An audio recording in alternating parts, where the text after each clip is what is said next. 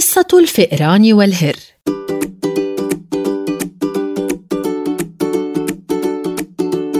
كانت هناك عائلة من الفئران تعيش في رعب كبير بسبب الهر.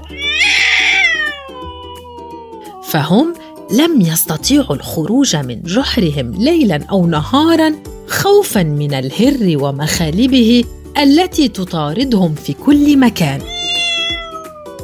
لذلك قرروا عمل اجتماع عائلي لوضع خطة لمعرفة ميعاد قدوم الهر فيهرب للجحر.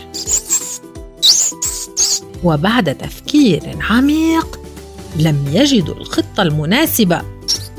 فصاح فأر صغير لدي خطة جميلة وأعلم أنها ستنجح. سوف نضع جرسا حول رقبة الهر.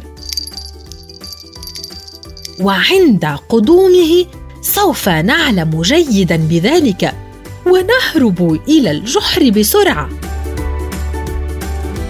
أعجبت العائلة فكرة الفأر الصغير وفكروا في كيف أنها لم تخطر على بالهم من قبل. فقال فأر كبير وحكيم. نعم إنها خطة جميلة وجديدة لا أنكر ذلك. ولكن من منكم يستطيع وضع الجرس حول رقبة الهر؟ سكتت جميع الفئران ولم يجب أحد. أحيانا نضع خططا جميلة ولكن من الصعب تنفيذها. فلا تقل شيئا أنت غير قادر على تنفيذه.